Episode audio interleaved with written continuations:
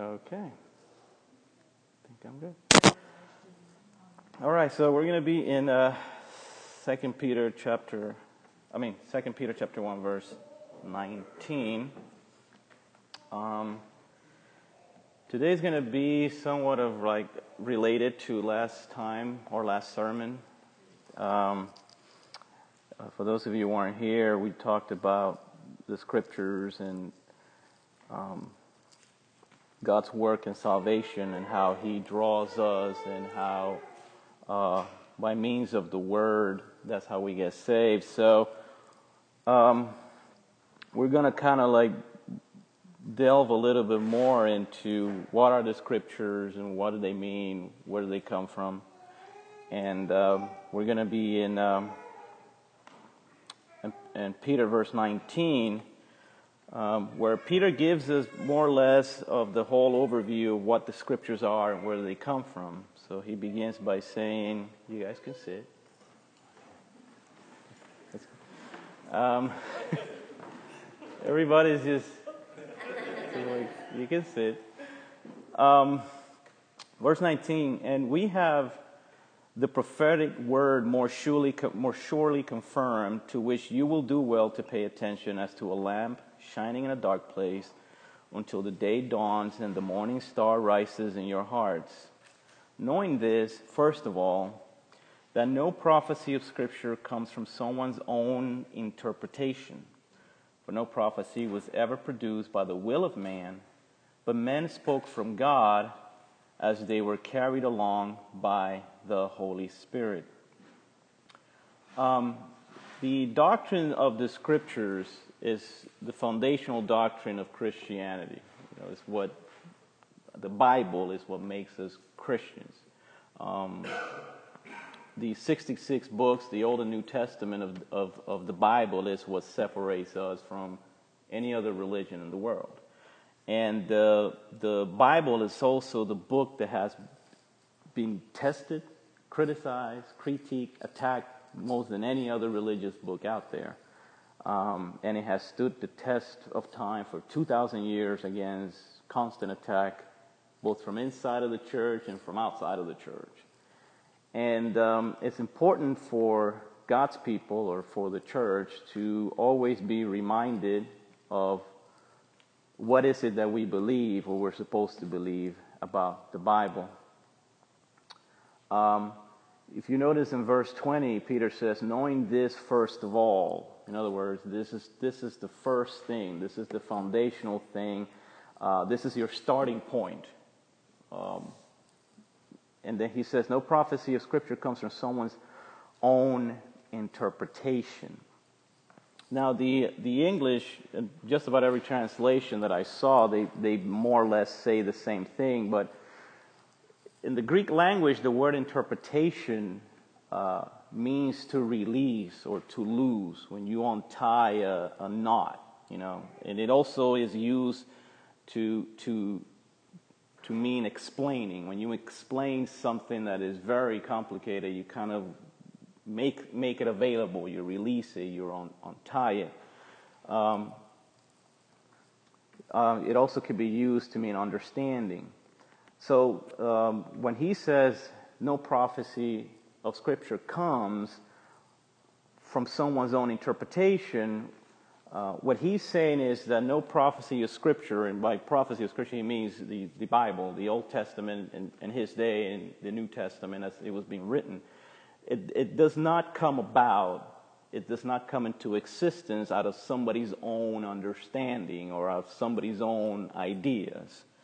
Um, but that men spoke from God as they were carried along or moved along or, or lifted along by the Holy Spirit.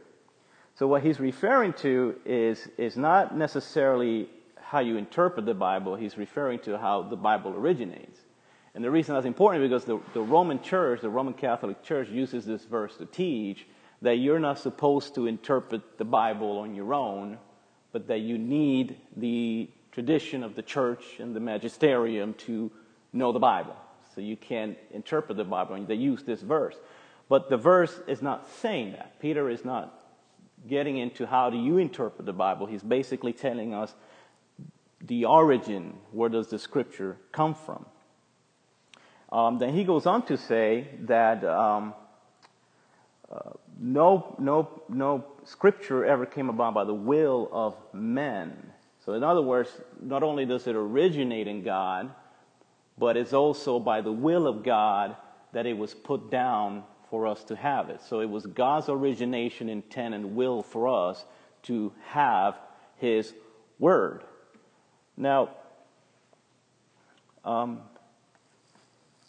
how did this came about? Because if, if you if you look at your Bible from Genesis to Revelation, you're looking at about maybe three thousand to four thousand years of history. So from Genesis to Revelation, you have men and women living through thousands of years of time, putting this together little by little until we have it in its final form. And this is something that even archaeology can testify. Even people who don't believe in the Bible can, can see this in history, how the Bible in different periods of history, little by little, started coming about in a period that took thousands of years.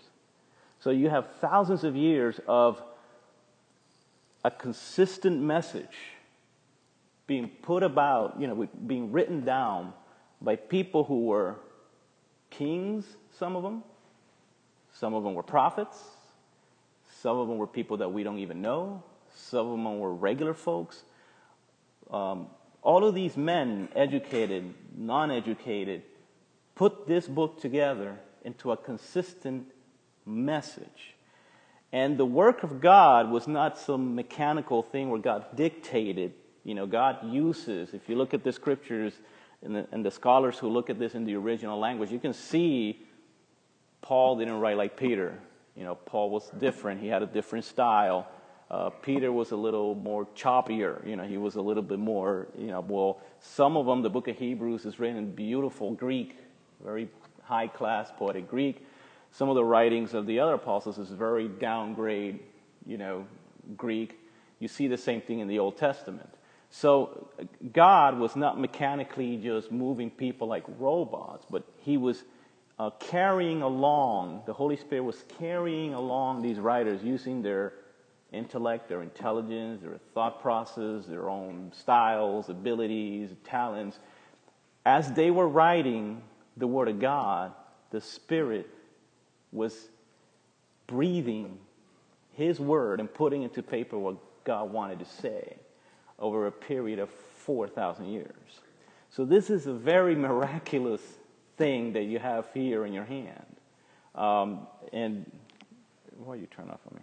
Um, the fact that this happened the way it did, you know, the, the, the Quran, for, for example, God revealed, Allah revealed everything to Muhammad and he dictated it to somebody. Boom.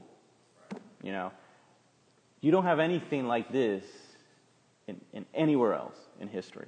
You know, 40 or something writers men, women of different places, of different times. Old Testament was mostly Jewish people, but then you have some Greek people, you know, and, and, and Gentiles in the New Testament also writing the scriptures and the words of God. You don't have anything like that anywhere else in history, so that alone testifies to the veracity of this book. This could only have been God that did that. We can't do this on our own. We can't even share Facebook posts properly, let alone put this down uh, over a period of 4,000 years. So, the scriptures, um, God superintended, that's the word that the scholars use, superintended the writers of scripture using their own personality, style, talent, thought process, and mind to write his perfect word without taking away their humanity. So the scriptures come from God. They are theopneustos, meaning God breathed. Um, they're a product of his being, they're a revelation of his mind. God speaks to us through his word. This is how he speaks to us. A lot of people say, why can't just God just come out and say something? Well, he did. Not only he said it, he actually recorded it so you could have it. And then he preserved it for 2,000 years. in a myriad of different languages. So you're asking for God to speak to you, He did. So if you're not listening to Him now, you're not going to listen to Him if He showed up and, and spoke to you because that's what He, he did. Um, so this is uh, God's Word. This is a product of His being. This is a revelation of His mind. Um, now, if this is true, if what Peter is saying about the origin of these scriptures, about the origin of this, of, of this book, then I have uh, three, three implications. These are my three points. Um, number one is inerrancy. I'm going to give you the three, the three points. If the scriptures are what Peter says they are, there are three implications. Number one is inerrancy, meaning without error. Number two is authority. And number three is sufficiency. So let's start with the first one, inerrancy. Inerrancy simply means the scriptures are without error. By error, he, by, when we say error, we mean it's not only that the scriptures don't have any mistakes in regards to spiritual things, but also to scientific things and also in regards to historical accounts. Um, obviously, if God, who created the, world, the, the, whole world, inspired this book, then God, who created the world, knows everything there is to know about the world that He created. Um, so that means that the Bible, in its original form, is without error in anything that it affirms, not only spiritually, but also scientifically and historically. Um, Psalms chapter 12, verse 6 says, The words of the Lord are pure words like silver refined in a, in a furnace on the ground, purified seven times. The words of the Lord are pure words, like silver refined in a furnace. See, the way that people would take metals like silver and gold to, to get rid of all its blemishes and all of its corruptions, they would put it in a furnace that would heat it up. And you will burn out the, the dross and all of the blemishes there was until you got a pure uh, gold or, or silver. So when, when, when the psalmist says the words of the Lord are pure words, like silver refined in a furnace on the ground, purify seven times. The word seven in the Bible, it's, it's completion, it's perfection. So God's words are pure, they're without corruption, they are without error and they are perfect. Psalms 19:9 says, "The ordinances of the Lord are true and righteous altogether." The law of the Lord is perfect, that is blameless, restoring the soul. Your righteousness is everlasting and your law is true. But you are near, O Lord, and all your commandments are true. Basically, Psalms 119, you can read the whole Psalms 119 and speaks about the purity, the perfection, the, the, the, the, the purity of God's work, how true they are, and how perfect they are. Now, unfortunately, um, nowadays you see within the church people denying this doctrine. And usually they'll say that the Bible is inerrant or perfect in matters of salvation but not in matters of history and, and science. And the reason they have to say that is because if you want to believe in evolution, for example, which the Bible contradicts, if you read Genesis, then you cannot hold to those things together, right? Something's got to give. So the Bible is true, they will say, when it comes to salvation. But when it comes to history and science, then those things are cultural. God was just speaking to those people back then in a language they could understand, etc. And, and so they don't hold to the uh, scientific truthfulness or historical truthfulness of the Bible. Now, usually when you're going to do that, I don't, I don't know who gets to decide that, right? Well, we're going to say the Bible is true here, but not here, here, but not here.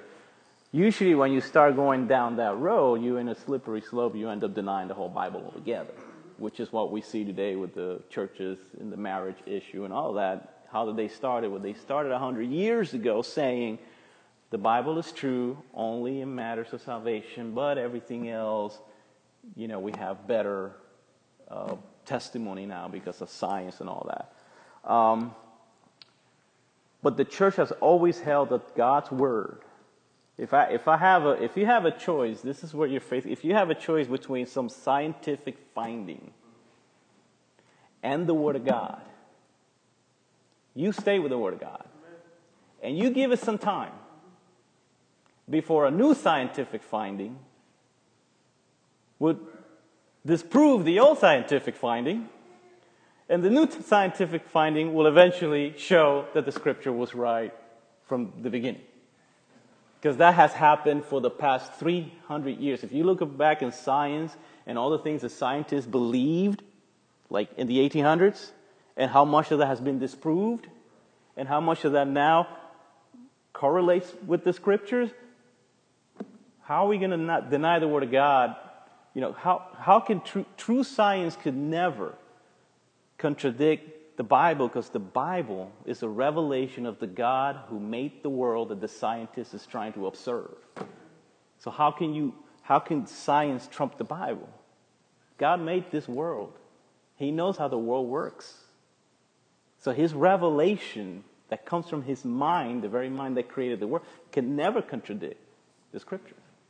So your faith is, Mr. Scientist, you found something, but I'm going to give it some time because God's word cannot be broken. And God's word is, this is, see, people say this is an old book. No, this is an eternal book. You see, it's timeless. So it's always timing because it's, it's, it, it's not bound by progress or mo- modernity. It's, it's timeless, it's eternal. It originates in God. So I'll stay with my Bible until you do more research and find out, you know, the, the, the, how the Bible is right, which you're going to deny anyways. So the scriptures are without error, they're perfect, they're inerrant in every single thing that they affirm. If the Bible affirms it, must be true because God cannot lie. Now, if the scriptures are, if they come from God, if they're perfect and they're pure, uh, they're obviously have authority. They're authoritative in our lives. Um, the reformers called it sola scriptura, so scripture alone, meaning the scriptures are the supreme authority in all matters of faith and practice. If this is the word of God, and if this if this word is perfect, then it has authority over our lives. It has, it, we're under the scriptures. Um, the Apostle Paul says, All scripture is breathed out by God and profitable for teaching, reproof, correction, training in righteousness, that the man of God may be complete and equipped for every good work. Teaching, that means explaining it faithfully and properly. Reproof, that is pointing out false teaching, correction, that's correcting the false teaching, and training in righteousness, that is holy living. This is our authority. The Roman Catholic Church, the reason why the reformers came up with that slogan, sola scriptura, is because the Roman Church denies that the scripture alone is authoritative. They divide it into the church tradition, which is the, the Pope and, the magisterium, the Bible, and the, no, the Pope, the magisterium, and the Bible. Here's the problem. Tradition, they'll say, oh, yeah, the scriptures are authoritative, but you cannot interpret it on your own. God has appointed the church to interpret the Bible for you. And the, the interpretations of the Bible is approved by the Pope. So ultimately, it's the Pope and the church who have authority over the scriptures. Because they will tell you, yes, you, you know, the scriptures are authoritative, but it's according to proper interpretation, which is the one that we've decided it is, which is influenced by church tradition. That's why when you run into a Roman Catholic and you, well, the Bible doesn't say that you should venerate saints or whatever, and you try to go to the scriptures, they'll say, oh, yeah, yeah, but that's, that's you know, church tradition is also infallible and it's also authoritative. So they deny, you know, when, when you deny the authority of Scripture or you even seek to make break the authority of Scripture, make it share it with something else, eventually this goes away, and whatever you're putting in it, you know, in its place is what takes over, which happens in the Roman Catholic Church. We believe that the Scriptures are authoritative. We believe that the Scriptures have authority even over the leaders of the church are under the authority of Scripture. You are under the authority of Scripture. Our marriages are under the authority of Scripture. We can also hold to the authority of Scripture our governments. You've seen how marriage is being redefined now in the United States. Well, the Supreme Court said that this is what it is. Fine, but above the Supreme Court, there is another authority that we have that is beyond the authority of the Supreme Court. And this authority says otherwise. So it doesn't matter what you decide, we already, you, you cannot redefine something that is already a fact here in this word. So the, the, the Bible is the supreme authority um, in all matters of faith and doctrine. Now, this brings us back around. If the scriptures come from God, they're inspired, if they're without error, if they're authoritative, then they are sufficient for us. In other words, we don't need pronouncements from the Pope. We don't need visions. We don't need anything else to be added to the scriptures. The scriptures alone are not only authoritative, they are sufficient for us. Now, if you go back to 2 Peter, um, and, and I was reading this last night, and, and it's just, it's just mind boggling. Peter, if, I don't know if you remember, if you read the Gospels, Peter, um, uh, I forgot which chapter in, in the Gospels, but I think most of the Gospels tell you this account where Peter goes up to the Mount of Transfiguration, and there he sees Jesus transfigured and, and he hears a voice from heaven speak. Well, he, he tells of this account here. Listen to what he says in, in verse 16 of 2 Peter chapter 1. He says, For we did not follow cleverly devised myths when we made known to you the power and coming of our Lord Jesus Christ, but we were eyewitnesses of his majesty. For when he received honor and glory from God the Father, and the voice was borne to him by the majestic glory, this is my beloved Son, with whom I am well pleased. We ourselves heard this very voice from heaven, for we were with him on the holy mountain, and we have a more sure word. What, what is he saying? He's saying, listen, I was up in the mountain. I saw him being transfigured in all his glory. In fact, he saw Moses, I believe, and Elijah in the account. And then he heard the voice of Jehovah, God the Father, the God of the Jews. He heard him audibly speak from heaven. And Peter says, that's not enough. We have a more sure word than that experience.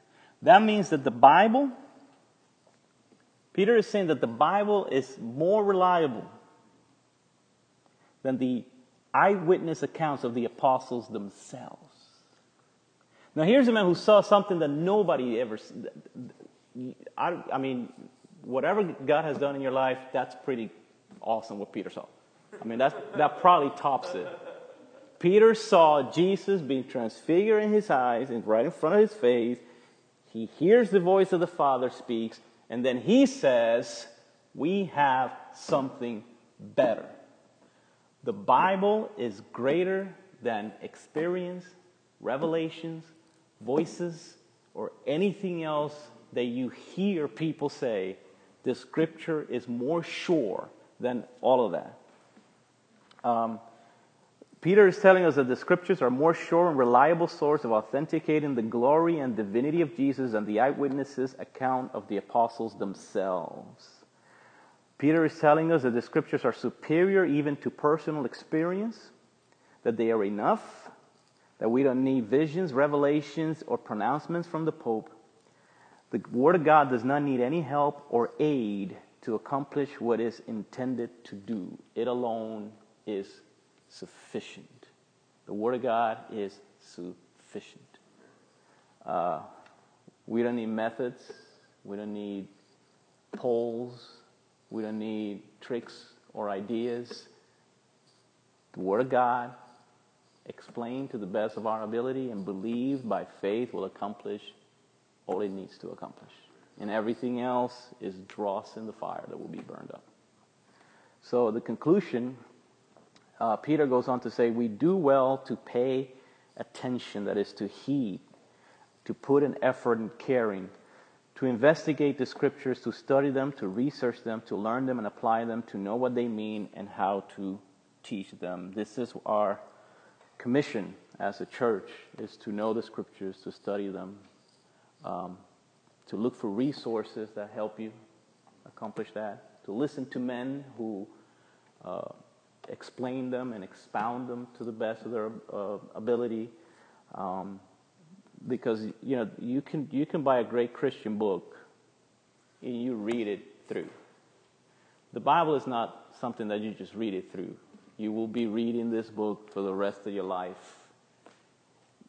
The more you understand, the more you realize how little you actually understand until you know you spend all of your life studying and researching it and and and learning it and maybe you get your toes wet.